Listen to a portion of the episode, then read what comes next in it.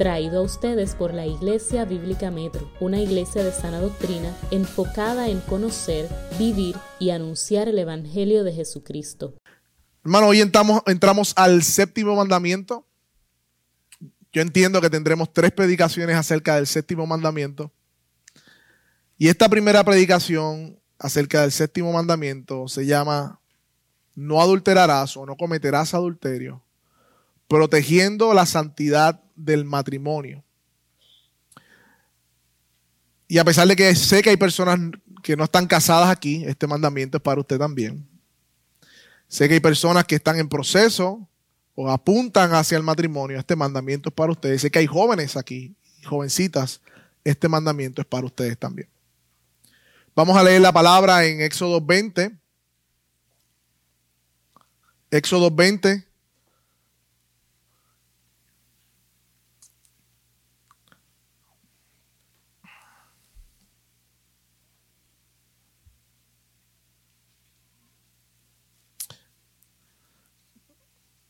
Página 76 de la Biblia congregacional.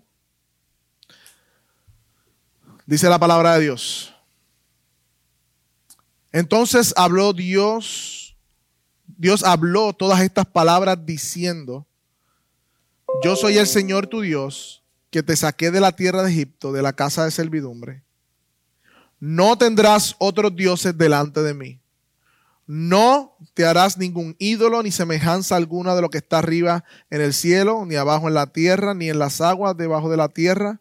No los adorarás ni los servirás, porque yo, el Señor tu Dios, soy un Dios celoso que castigo la iniquidad de los padres sobre los hijos hasta la tercera y cuarta generación de los que me aborrecen, y muestro misericordia a millares, a los que me aman y guardan mis mandamientos.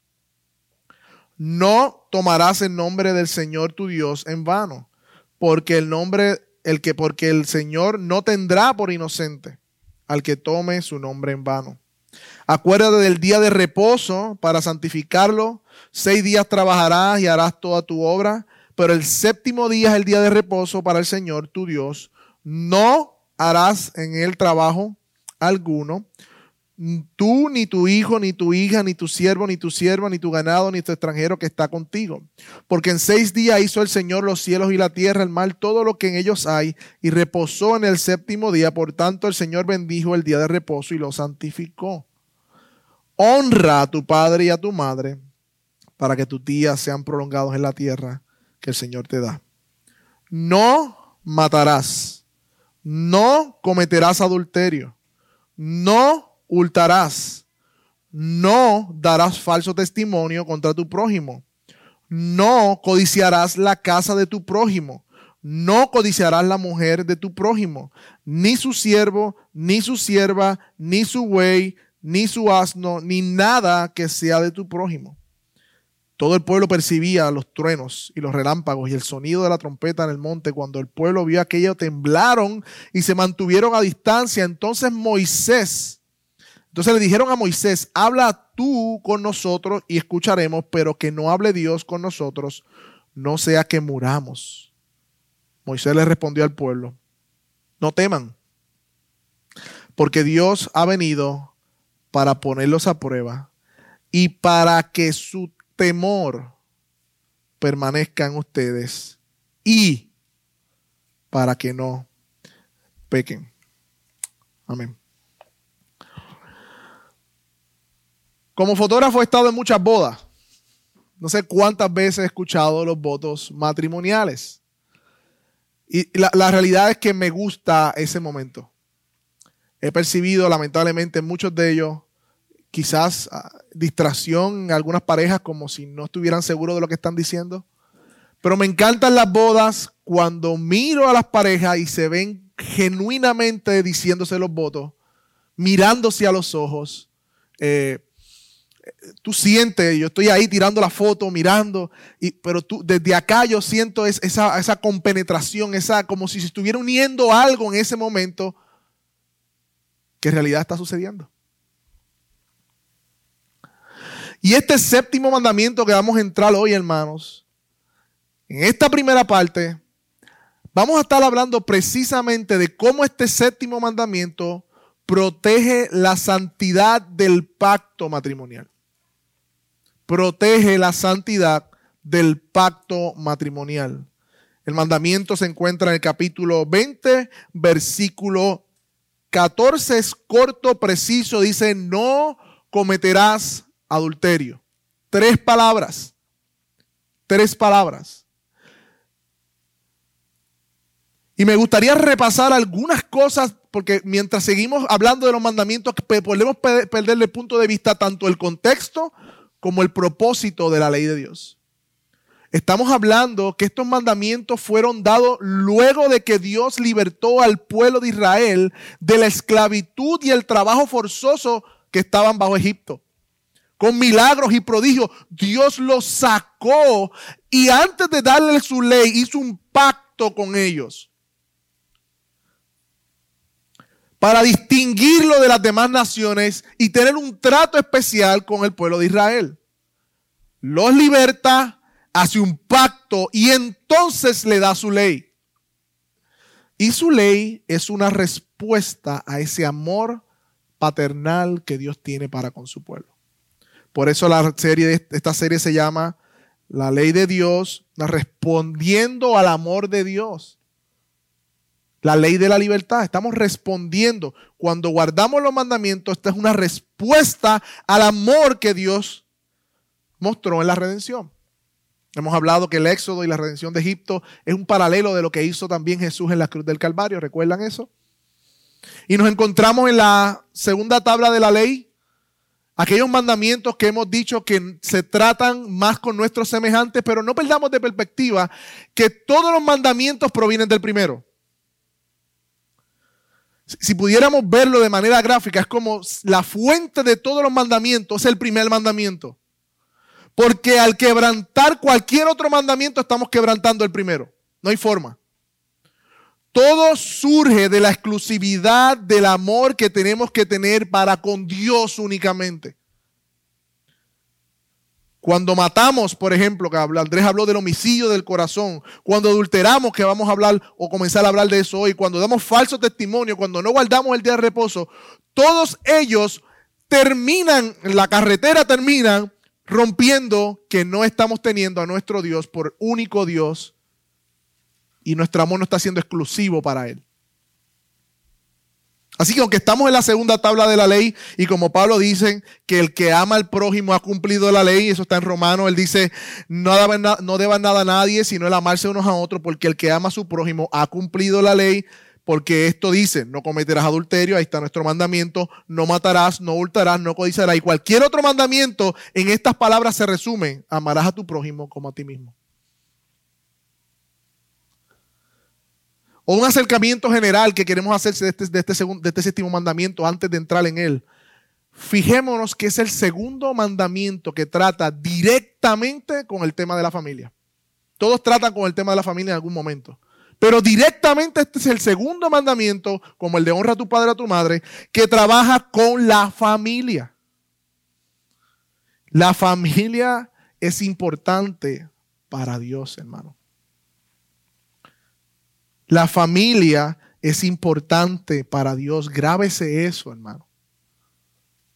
Y en un buen matrimonio, el matrimonio, la unión matrimonial es la base de una familia. La familia es la fuente del establecimiento de Dios, del reino de Dios en la tierra.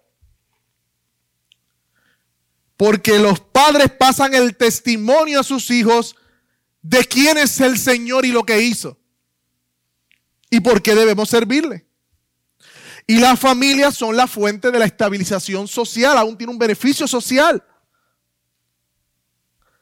Matrimonios disfuncionales producen un alto por ciento de hijos disfuncionales. Sabemos que hay, hay eh, resiliencia en algunos y ahí no todo termina de esa manera, pero sube por ciento de hijos disfuncionales en la sociedad. Las estadísticas están repletas de cuando el padre falta en el hogar, como los hijos, especialmente los varones, la alza en criminalidad y posibilidad de que termine en deserción escolar o tomando malas decisiones o hijas teniendo hijos fuera de tiempo, aumenta considerablemente. Y aquí como iglesia, que somos columna y balarte de la verdad, tenemos que hacer una protesta contra el mundo porque es hipócrita. ¿Por qué es hipócrita? Porque el gobierno y los medios de comunicación nos quieren vender que para que baje la violencia y para que haya una mejor sociedad tenemos que educar con perspectiva de género. Cuando las estadísticas apuntan que cuando fortalecemos los matrimonios entre un hombre y una mujer y hay salud matrimonial, hay hijos funcionales, la violencia desciende. Pero ignoramos la verdad, establecemos ideologías de mentira. Pero mi punto no es atacar los medios ni el gobierno. Simplemente fue un paréntesis para que vean el contexto en que estamos. ¿Qué dice el séptimo mandamiento, hermanos? Porque una cosa, la familia y el matrimonio es una idea de Dios. Eso no viene de los hombres. Es una idea de Dios. Dios instituyó el matrimonio. El séptimo mandamiento, lo tienen ahí, 2, 20, 15, dice, no cometerás adulterio. Y yo quiero comenzar a definir ese mandamiento. Vamos a definir, vamos con calma y vamos a ir palabra por palabra como se traduce al español, porque hay unas versiones que dicen no adulterarás. El cometerás no está. No hay problema. Está implícito ahí. Pero comencemos con la primera palabra del mandamiento. Y dice no. Yo, yo, yo me puse a, a buscar el programa Logos la raíz del no. ¿Qué, ¿Qué, es no? ¿Qué significa no? Como en hebreo. ¿Qué quiso decir no? La, la... ¿Sabe qué significa, hermano? No. Ninguna. Nada que ver, menos, ni siquiera, completamente no. Cesar completamente, absolutamente no. Ese no que está ahí es no. Es una prohibición absoluta del mandamiento que Dios nos está dando. Por eso en la lectura enfaticé los no. Más de mil versos en la escritura nos dicen no. ¿Te has detenido a pensar de cerca o concienzudamente en la palabra no? Se traduce en dos letras, eneo. Y para el creyente, hermanos, el no es un gran refugio. El no nos libra de muchas tentaciones. El no nos libra de muchos dolores nos libra de pecar contra Dios. Para el impío, uy, decirle no a un impío es un fastidio. Es una ofensa, es una amenaza contra su reino donde Él es el rey y quiere establecer su propia ley. Pero para el creyente es un deleite el no.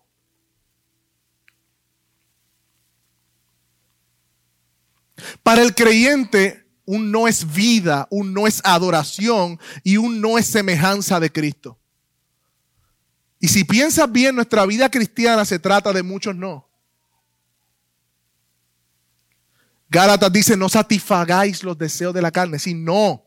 Proverbios dice, no te acerques a la puerta de la mujer ajena. No. Números dice, no seas rebelde contra el Señor. Qué glorioso es ese no, hermanos. Que nos aleja del pecado y nos acerca al carácter de Cristo. Hermanos, decir no no es legalismo cuando se trata de querer agradar al Señor y guardar nuestra santidad. El mundo lo ve como legalismo, como hay que exagerar. Estos son fanáticos. Pero para nosotros es sincera devoción y adoración a Dios. Y aunque antes de nuestra regeneración, hermano, nuestra voluntad estaba cautiva por el pecado, eh, el pecado gobernaba y, y, por lo tanto no éramos libres Ahora como hemos sido redimidos y estoy hablando a los creyentes y esto es una marca para que tú sepas identificar si eres un creyente o no. El creyente ha sido libertado para que pueda obedecer a Dios. Por lo tanto, la victoria sobre el pecado es una marca distintiva del creyente. ¿Y sabes lo que sucede? Que nos acercamos a la tentación con la mente incorrecta. Cuando la tentación se acerca a nosotros, venimos con la mente de que no podemos cuando Dios ya nos ha hecho libre para vencer sobre ella. No es que podemos en nuestras propias fuerzas, pero podemos porque nos amparamos en el poder del Espíritu que está en nosotros obrando. Hermano, la vida cristiana es un asunto de voluntad y no de sentimientos. La voluntad dice sí y dice no y se aferra a esa determinación por la palabra de Dios y no a los sentimientos engañosos de nuestro corazón, hermano. La vida cristiana es un asunto de voluntad. Claro que no podemos escoger a Dios en nuestros delitos y pecados, Él tiene que hacer una obra en nosotros, pero ahora que hemos sido libertados de la esclavitud del pecado, podemos servir con libertad al Señor. Usted sabe que cuando Jesucristo vino a la tierra, el Señor, nuestro amado Señor, nuestro hermano mayor, fue llevado por el Espíritu al desierto para ser tentado.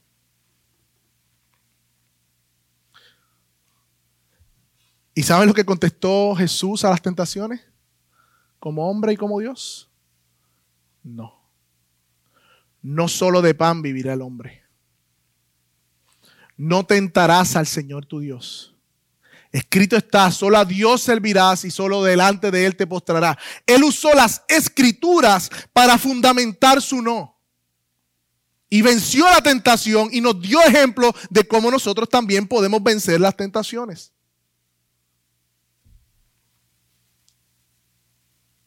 Y usted sabe que cuando Jesús estuvo en Getsemaní orando y le ora al Padre y dice, si es posible, para ti todo es posible. Y a mí este texto no sé ni cómo entenderlo, siempre me saca de mi de mis comfort zone teológico. Señor, para ti todo es posible. Dios, para ti todo es posible. Pasa de mí esta copa. Y Dios el Padre dijo no a su propio Hijo. Para que sea posible que nosotros hoy podamos ser llamados hijos de Dios.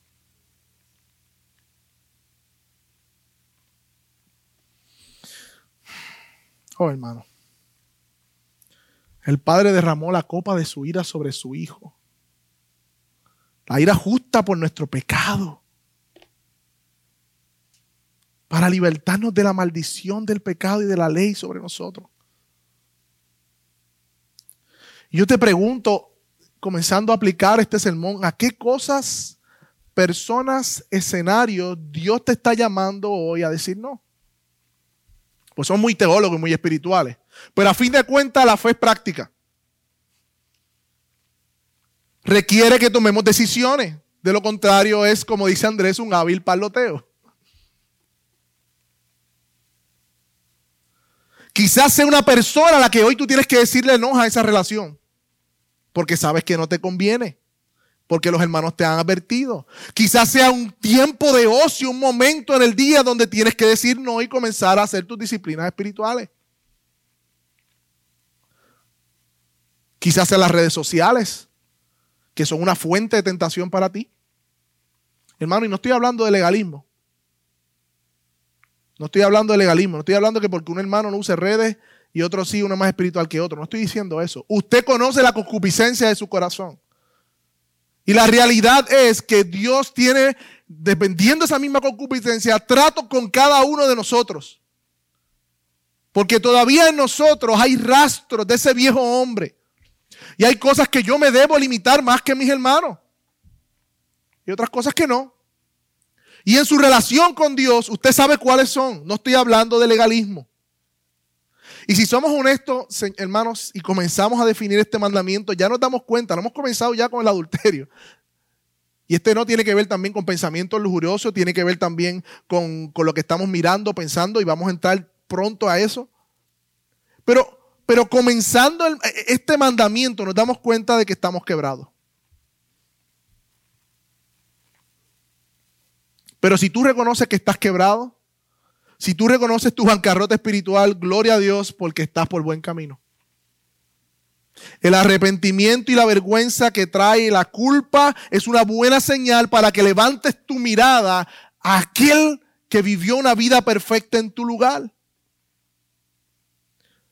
Porque nuestro hermano mayor Jesús, el Hijo de Dios, como hombre, vivió una vida de muchos no.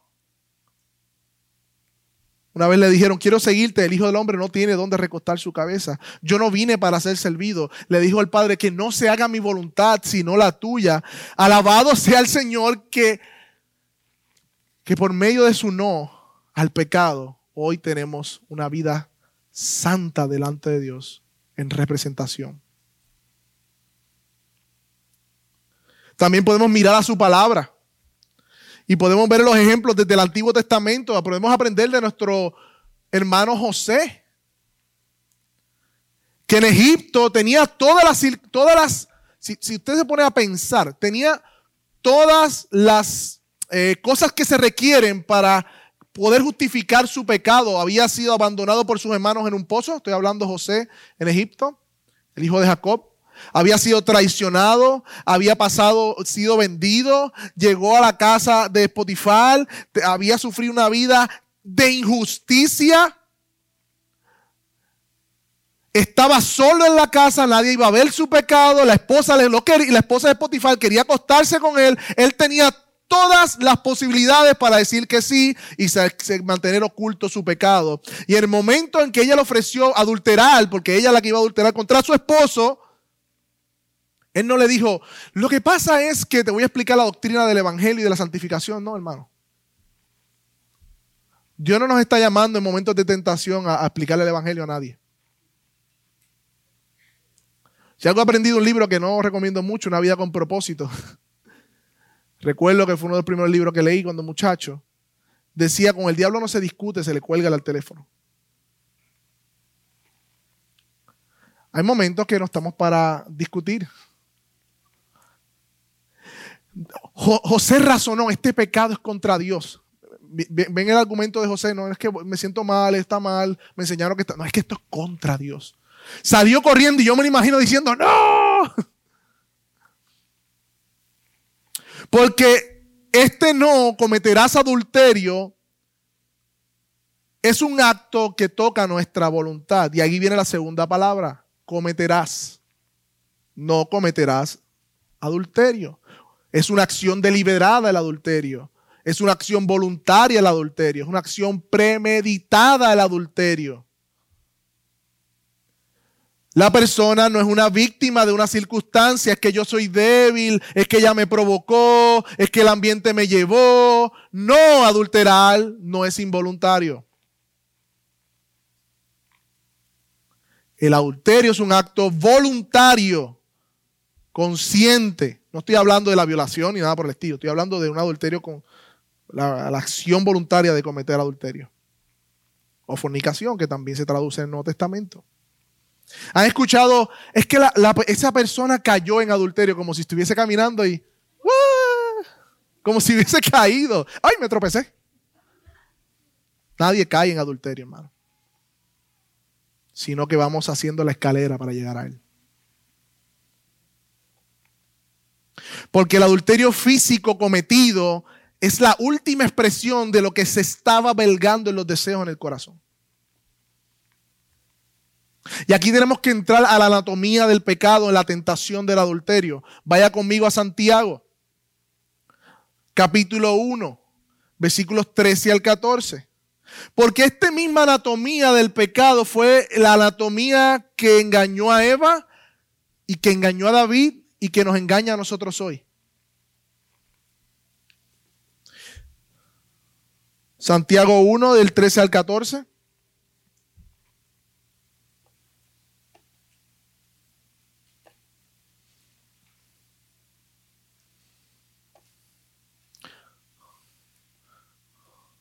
El reloj le empezaron cuando empecé a leer el texto. Cuando pongan la prédica es después que terminé de leer el Éxodo 20. Está bien, así que si se acaba el tiempo, pues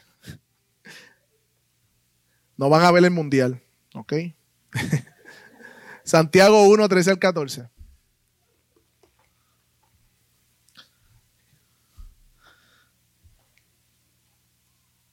Dice la palabra del Señor, cuando alguno es tentado, no diga es que es tentado de parte de Dios. Porque Dios no puede ser tentado por el mal ni tienta a nadie sino que cada uno es tentado cuando de su propia concupiscencia es atraído y seducido. Esa palabra tentado sí habla también de prueba difícil o circunstancia difícil, pero también puede hablar de tentación con el pecado. Dice un comentarista que la tentación siempre lleva una carnada que provoca los deseos, algo que llama la atención. La carnada no solo atrae al que va a pecar o el que está siendo tentado, sino que esconde, esa carnada esconde que ese pecado va a traer sufrimiento y castigo y consecuencias. Versículo 15. Entonces la concupiscencia de tu interior, después de haber concebido, es decir, y esto es un paréntesis mío, el deseo formado en el interior, mira esa palabra que usa, concebido, da a luz el pecado. Aquí vemos una determinación en la mente de pecar contra Dios. Y el pecado siendo consumado, o sea, el acto de pecar, da luz la muerte, que es la consecuencia de ese pecado. ¿Fijaron el, lenguaje de, la anatomía del pecado? Se parece a la que Jesús usó para el nuevo nacimiento. Tú no puedes ver el reino de Dios a menos que nacieres de nuevo. Por aquí también hay un aspecto de concepción. Y cuando dice que el pecado, después de haber sido concebido, esto habla de un tiempo. Para que haya una concepción requiere tiempo y un desarrollo de algo en el interior. Ningún pecado externo encontrará su expresión externa a menos que sea eliminado rápido de la mente. Todo pecado externo ha sido concebido. Le hemos dado tiempo, lo hemos desarrollado en el interior. Y lo que sucede es que da a luz aquello que concebimos. Desde el interior se revela hacia afuera de la persona ese pecado. No viene de afuera, dice Jesús, sino que toda guerra, toda cosa mala viene desde el interior del corazón del hombre. No es que las personas son tóxicas, no es que el ambiente es tóxico, no es que ella se viste de una manera provocativa, no es que, no, no, no, del interior. Y lo que da a luz es la muerte, dice el texto. Contrario a la vida.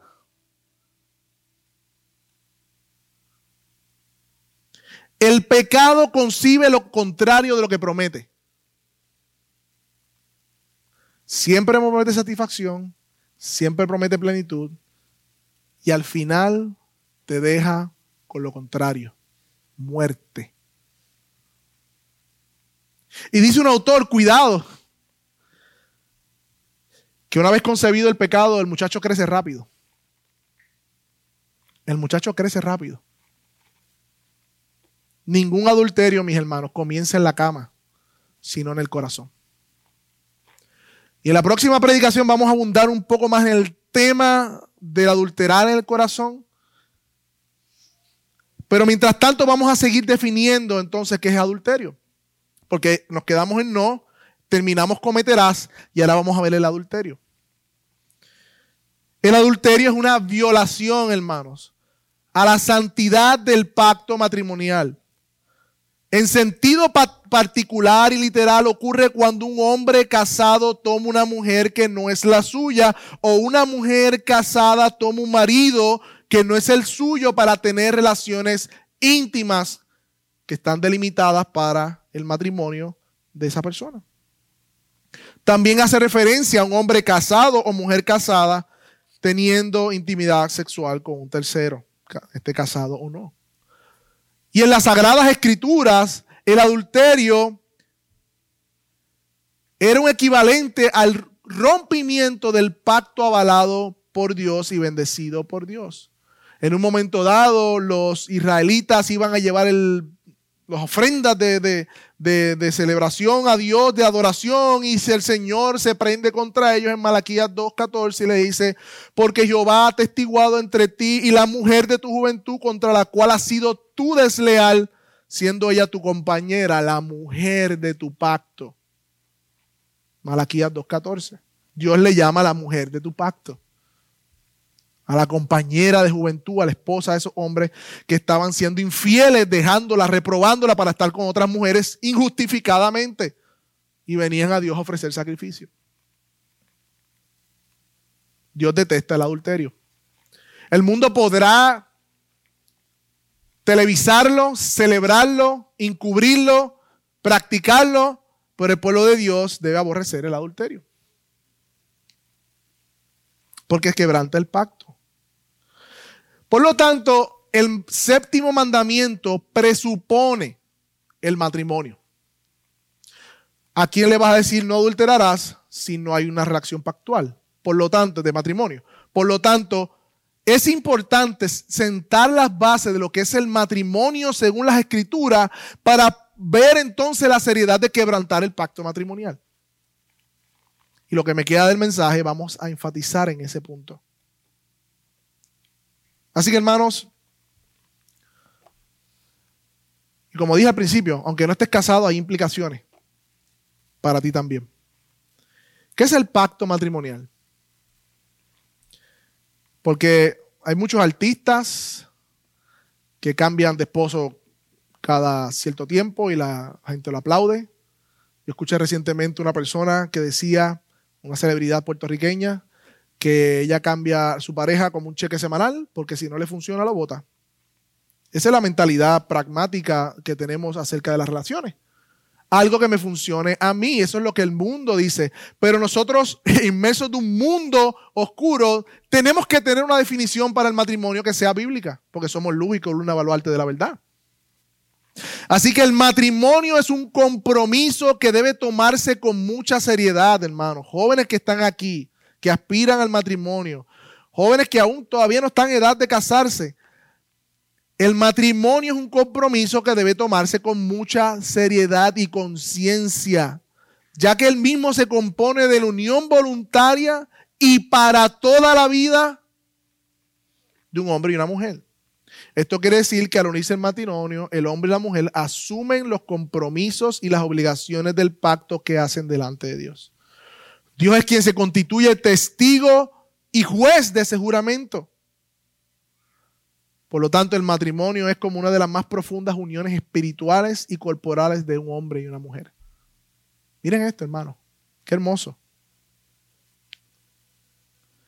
En las escrituras, el matrimonio es visto como una relación de por vida entre un hombre y una mujer que se establece mediante un pacto ante Dios. Y Dios, miren, miren, y yo después de estudiar esto, creo que después de la próxima boda que vaya no la voy a ver igual, aunque yo tenía una idea, pero al estudiarlo lo vi más todavía. Incrédulos o no que se casan, creyentes o no que se casan, porque Juan el Bautista reprendió también a Herodes cuando quería tomar la mujer que no era suya. El punto es, creyentes o no que se casan, cuando se unen en pacto matrimonial, en esa ceremonia de celebración nupcial, Jesús citando el Génesis dice, lo que Dios unió, que no lo separe el hombre. Dios actúa en medio de una celebración de pacto matrimonial porque Él es quien une a esas personas en un vínculo. Que no lo separe el hombre, dijo Jesús. Ocurre algo profundamente espiritual que quizás no es perceptible, pero está sucediendo. Pero aún más allá de eso, yo quiero que vean esta imagen espiritual del matrimonio que compete a los creyentes más que cualquier otra persona. El matrimonio, hermanos, es una representación de Cristo y su iglesia. Desde el Antiguo Testamento, y vaya conmigo a Jeremías 2. Miren el lenguaje que Dios usa para hablar de su pueblo. Jeremías 2. Jeremías 2. Versículo 2.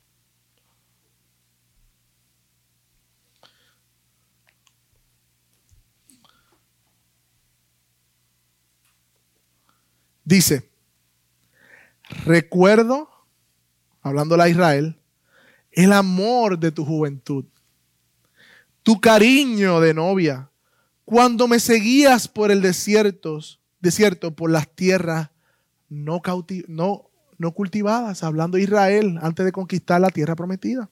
Miren el versículo 19. Tu maldad te castigará por tu ¿qué?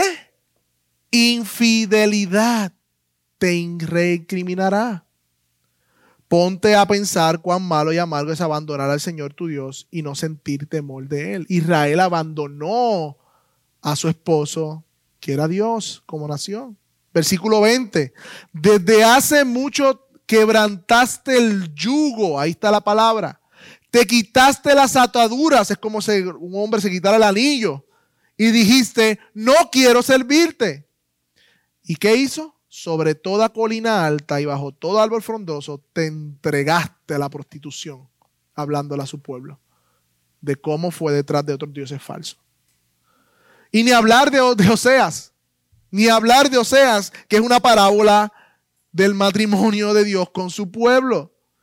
Él le dice en Osea 1.19, yo daré mi esposa para siempre y te daré como dote el derecho a mi justicia, amor y compasión. Él fue, compró esa mujer prostituta, la lavó, la limpió, le quitó el nombre de sus ídolos y le dijo, no te acostarás más con ellos. Dios es un Dios que se relaciona con su pueblo como el matrimonio, como un hombre y una mujer. Y más aún en el Nuevo Testamento, esto es revelado con mayor claridad. Y aquí quiero hacer una pausa. ¿Qué vino primero? ¿El matrimonio de un hombre y una mujer? ¿O la relación de Cristo y la iglesia? Segunda de Pedro dice que el Cordero estaba predestinado desde antes de la fundación del mundo. O sea que la relación de Cristo y la iglesia, antes de que Dios instituyera el matrimonio de Adán y Eva, ya estaba contemplado desde la eternidad pasada. O sea que el matrimonio físico de hombre y mujer, de Adán y Eva, simplemente es una sombra, una parábola de lo que iba a ser la relación de Cristo con su iglesia. El Evangelio está primero que el matrimonio físico. Y por ende, para el creyente tiene que tener un peso aún mayor. Porque estamos representando la unión eterna de Cristo con su iglesia. Y eso es lo que Pablo dice en, Efesios 5. Por esto el hombre dejará a su padre y a su madre, Efesios 5:31, y se unirá a su mujer, los dos serán una sola carne. Y él dice, grande es este misterio. ¿Cuál misterio, Pablo? Yo me hablo de Cristo y la iglesia, pero tú no estás hablando del matrimonio. Sí, del matrimonio hombre a mujer, pero el matrimonio del hombre a mujer representa a Cristo y la iglesia. Un misterio, hermano, no es algo, uh, no, eso no es. Es algo que no se entendía plenamente en el Antiguo Testamento, algo que no era claro o que no estaba eh, expresado con mayor luz, pero que en el Nuevo Testamento se expresa con claridad. Y ese es el misterio revelado. Que el matrimonio entre Adán y Eva y el matrimonio ahora de los creyentes es una sombra, un reflejo del amor de Cristo como esposo por su iglesia y del amor de su esposa a la iglesia que se somete a Cristo.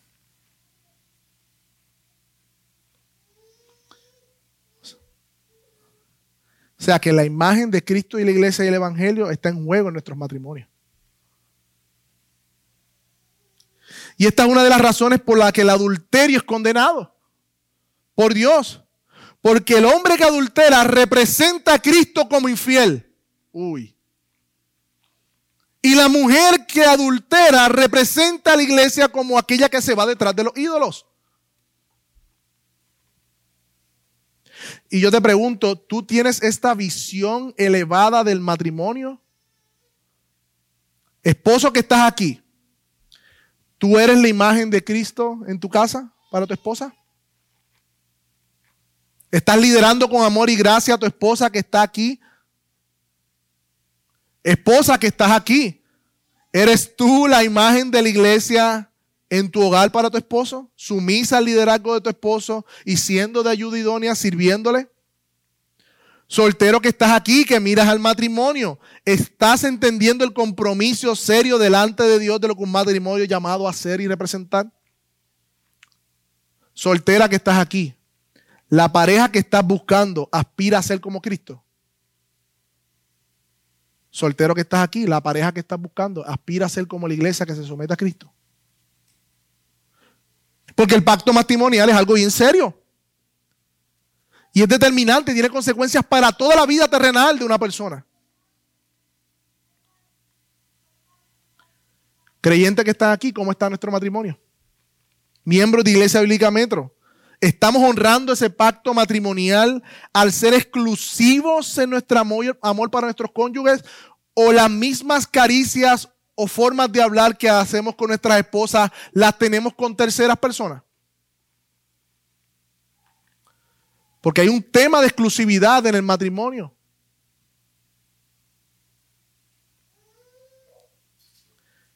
Hombre, ¿estás satisfecho en tu esposa? A la que Dios te dio. ¿Estás satisfecho en ella? Mujer, ¿admiras a tu esposo más que tu jefe, más que cualquier otro hombre? ¿Lo admiras? ¿Lo respetas? Porque precisamente, y miren esto, cómo Dios emplea un marco de protección contra la impureza sexual con el matrimonio. Nuestra satisfacción en nuestros cónyuges única es el remedio para no ser tentados en adulterio. Dios provee el marco del matrimonio para que satisfagamos, nos satisfagamos mutuamente todos los deseos uno con el otro.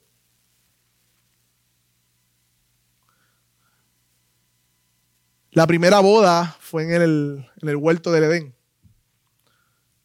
Y Dios puso al hombre allí. Y en Génesis 2, después que Dios expresó que todo era bueno, había sido bueno, había sido bueno en gran manera, había sido bueno, había sido bueno. Cuando ve al hombre, dice, no es bueno que el hombre esté solo. Wow.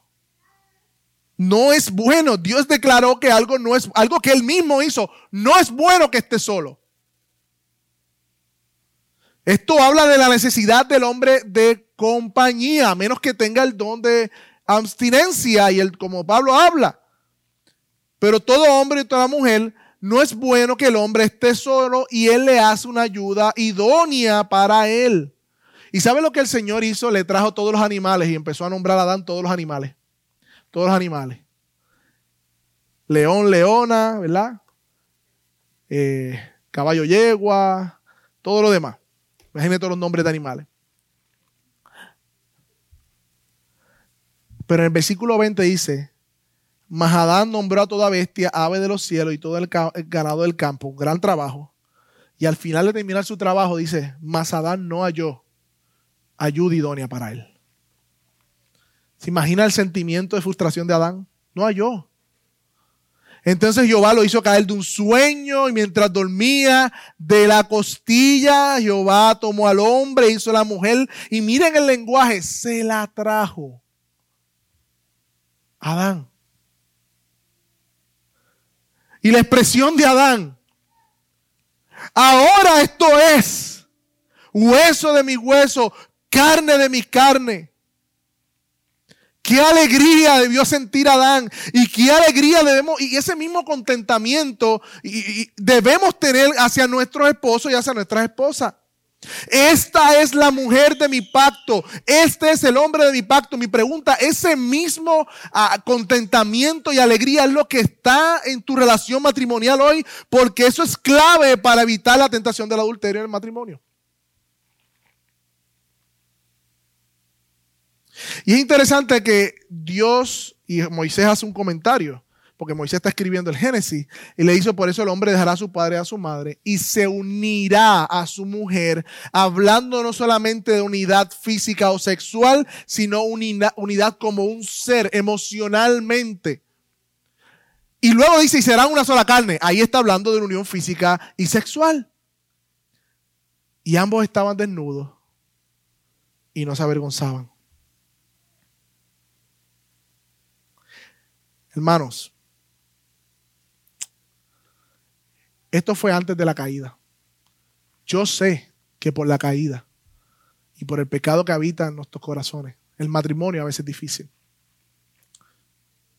Porque por la maldición de la caída, los roles se quieren revertir, los hombres nos quieren liderar, las mujeres quieren dominar, el orgullo, sabemos todo eso. Pero si tú eres creyente, Dios está revirtiendo los efectos de la caída en ti por medio de su espíritu. Por ende, esta imagen del Génesis debe ser la imagen que tú debes aspirar en tu matrimonio. Y yo no sé cómo está tu matrimonio hoy, pero sí te puedo decir que para Dios es importante cómo está. Olvídate de predicarle al mundo. Olvídate de ser el youtuber de la vida. Olvídate de ser el mejor en tu trabajo. Olvídate de todo eso. Mira tu matrimonio y pregúntate si refleja lo que la Biblia se supone que refleje, una unión de personas, una unión sexual, sí, también sexual. Y las aplicaciones prácticas para esto están en Proverbios. Yo no tuve ni que decir, ¿qué? ¿Cómo practicamos? ¿Cómo aplicamos? No, no, están en Proverbios. Y todos me van a acompañar porque las vamos a ver. Aplicamos y terminamos. Vayan a Proverbios capítulo 6.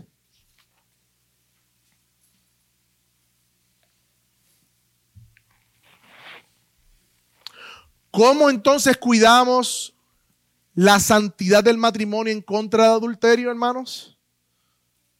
En primer lugar, Proverbios 6, 21 al 23. El padre le da un consejo a su hijo y le dice, de la ley de la palabra, versículo 21, grábatelas en tu corazón, cuélgatelos en el cuello, cuando camines te servirán de guía, cuando duermas te vigilarán el sueño, cuando despiertas hablarán contigo. El mandamiento es lámpara, la enseñanza es luz y la disciplina es camino de la vida. Te protegerán de la mujer malvada, mujer malvada, y de la mujer ajena y de su lengua seductora. Escucha, hombre que estás aquí. Está atento a la ley del Señor y llénate de la palabra del Señor. Memorízate la palabra del Señor. Estudia las escrituras y no dejes de rogar por ser librado de la tentación, porque es la palabra del Señor que va a cuidar tu corazón y te protegerá, dice el texto, de la mujer malvada y de la mujer ajena y de su lengua seductora. Es un mandato que tenemos. Versículo 25, mira lo que dice también. Hombres, mujeres que están aquí, no abrigues, yo estoy en la nueva versión internacional si no me equivoque, Coco, no abrigues en tu corazón deseos por su belleza. ¿Recuerda la palabra concebir? Ni te dejes cautivar por sus ojos, pues la ramera vas tras un pedazo de pan, pero la mujer otro hombre busca tu propia vida hermano que estás aquí, vigila los deseos desordenados de tu corazón que no son para tu esposa. No permitas un pensamiento o un deseo sexual o de cualquier otra índole que no tenga que ver con tu esposa. No abrigues en tu corazón el deseo, dice el texto. Y no, ahorita entendimos que era qué. No. No lo permitas, no lo dejes concebir en tu corazón, esposa que estás aquí. Concebir la idea de estar con otro hombre. Porque quizás el esposo de la otra la trata mejor que a mí. No concibas ese deseo. No lo permitas. Nosotros somos diferentes, el hombre y la mujer. Los hombres eh, atendemos a lo físico, la mujer al trato. Pero aún así son deseos desordenados del corazón que no están correctos. Y no podemos enseñarle teología a nuestra carne. Tenemos que arrancarlo. Cuando digo enseñarle teología es ponerte a pensar, bueno, pero si Dios, pero no, no, no, no, no, no. Huye de las pasiones juveniles, aunque también está hablando otro contexto, pero me gusta esa palabra, no. Huye. Proverbios 6. Proverbios 6, 27 al 29. Y esto es una advertencia que hace la escritura. ¿Puede alguien echarse las brasas, hablando de, la, de la, la leña, en el pecho sin quemarse la ropa? ¿Puede alguien caminar sobre las brasas sin quemarse los pies? Pues tampoco quien se acuesta con la mujer ajena puede tocarla y quedar impune. Medita, mi hermano y mi hermana que estás casado aquí en las consecuencias del adulterio. El adulterio destruye la familia, arruina a los hijos, quebranta la confianza, mancha el testimonio del Evangelio, hiere a la iglesia y destruye tu alma y el futuro de quien lo comete. Piensa en las consecuencias del adulterio. Yo sé que parece colorido de momento, pero de verdad vale la pena, no caigas en la carnada, de abrigar ese deseo en tu corazón y caminar en pos de ese deseo. Versículo 32 de ese mismo capítulo dice, porque el que comete adulterio le faltan sesos, le falta la cabeza, dice. El que así actúa se destruye a sí mismo, es de necios. Proverbios 5.8. Proverbios 5.8.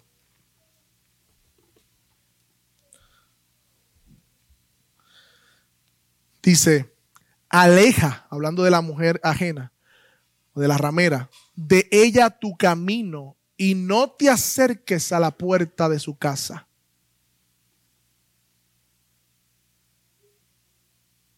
Nunca piense que tú eres fuerte. Hace tiempo leímos un libro de pureza y el libro donde decía mucho eso. Nunca piense que eres fuerte para la tentación. No te metas en la boca del lobo, en otras palabras. Siempre piensa que eres débil y de hecho el mandamiento dice no cometerás adulterio. Cuando tú le dices a un niño no te trepes ahí porque es capaz de hacerlo. Piensa que eres capaz y piensa que eres débil. Por lo tanto, nunca piense que eres fuerte. Aléjate, aléjate, aléjate de ese camino.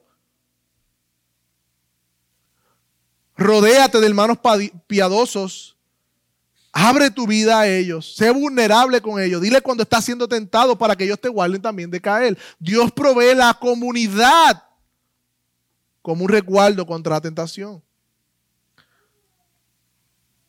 Esposa, esposo que está aquí, no te permitas conversaciones por texto, por mensaje, cuestionables con otra mujer o con otro hombre que no sea tu esposa. No lo hagas. Aléjate de contexto donde puedas ser tentado. Vas a un viaje de trabajo y vas solo con una compañera. ¿Es sabio irse solo? Vas a estar en una reunión, vas a dar consejería. ¿Es, prudente que estés solo con una mujer en una oficina? ¿Por qué no vas a un lugar público? ¿Por qué no te acompaña otra persona? Y está fuera de la conversación, pero está cerca.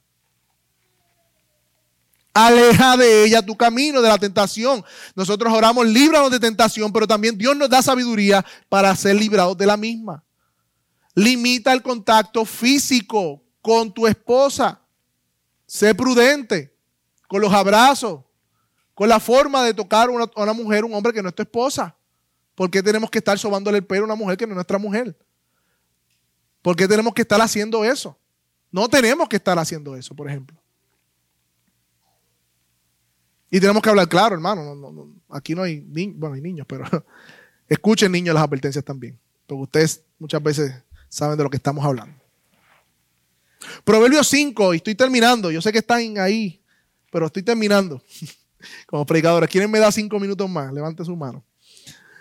Proverbios 5, del 15 al 19. Eh, los hago reír para que me den cinco minutos más. Proverbios 5, miren esta advertencia, hermano, o este, o este consejo de la palabra. Y me encanta que esté en la palabra, que Dios es sabio. Bebe el agua de tu cisterna y los raudales de tu propio pozo. Y ustedes saben a lo que se refiere esto. Se derramarán tus fuentes por las calles, las corrientes de las aguas por las plazas sean para ti, oh hombre y mujer que estás aquí, esposa y esposa, y no para los extraños contigo. Sea bendito tu manantial.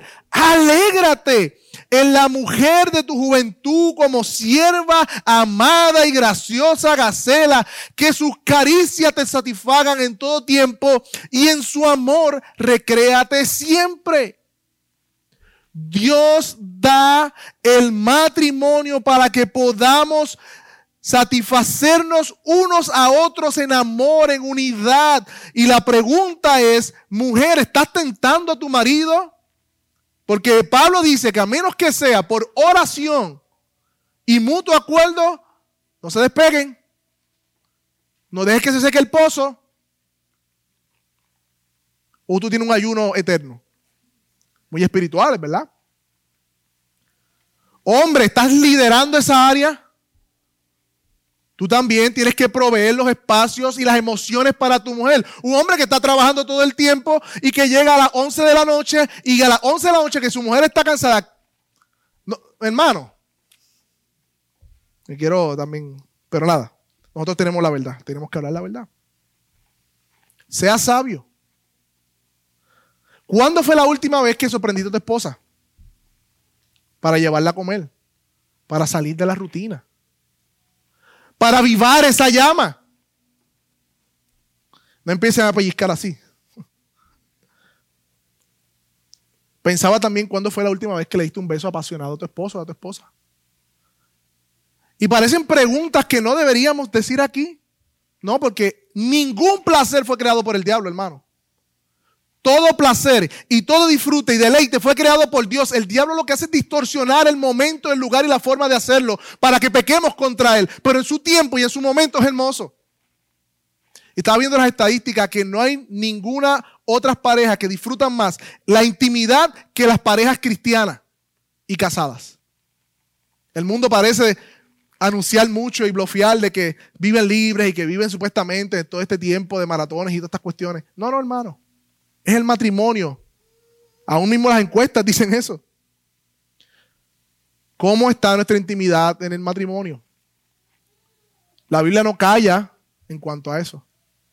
La Biblia hace advertencia. La Biblia hace advertencia. Y obviamente esta intimidad está limitada para aquellos que se han comprometido, se han unido en pacto matrimonial y entonces también la unidad física. Los dos son parte de un matrimonio. Proverbios 5:20 al 21. ¿Y por qué, hijo mío, andarás ciego con la mujer ajena y abrazarás el seno de la extraña?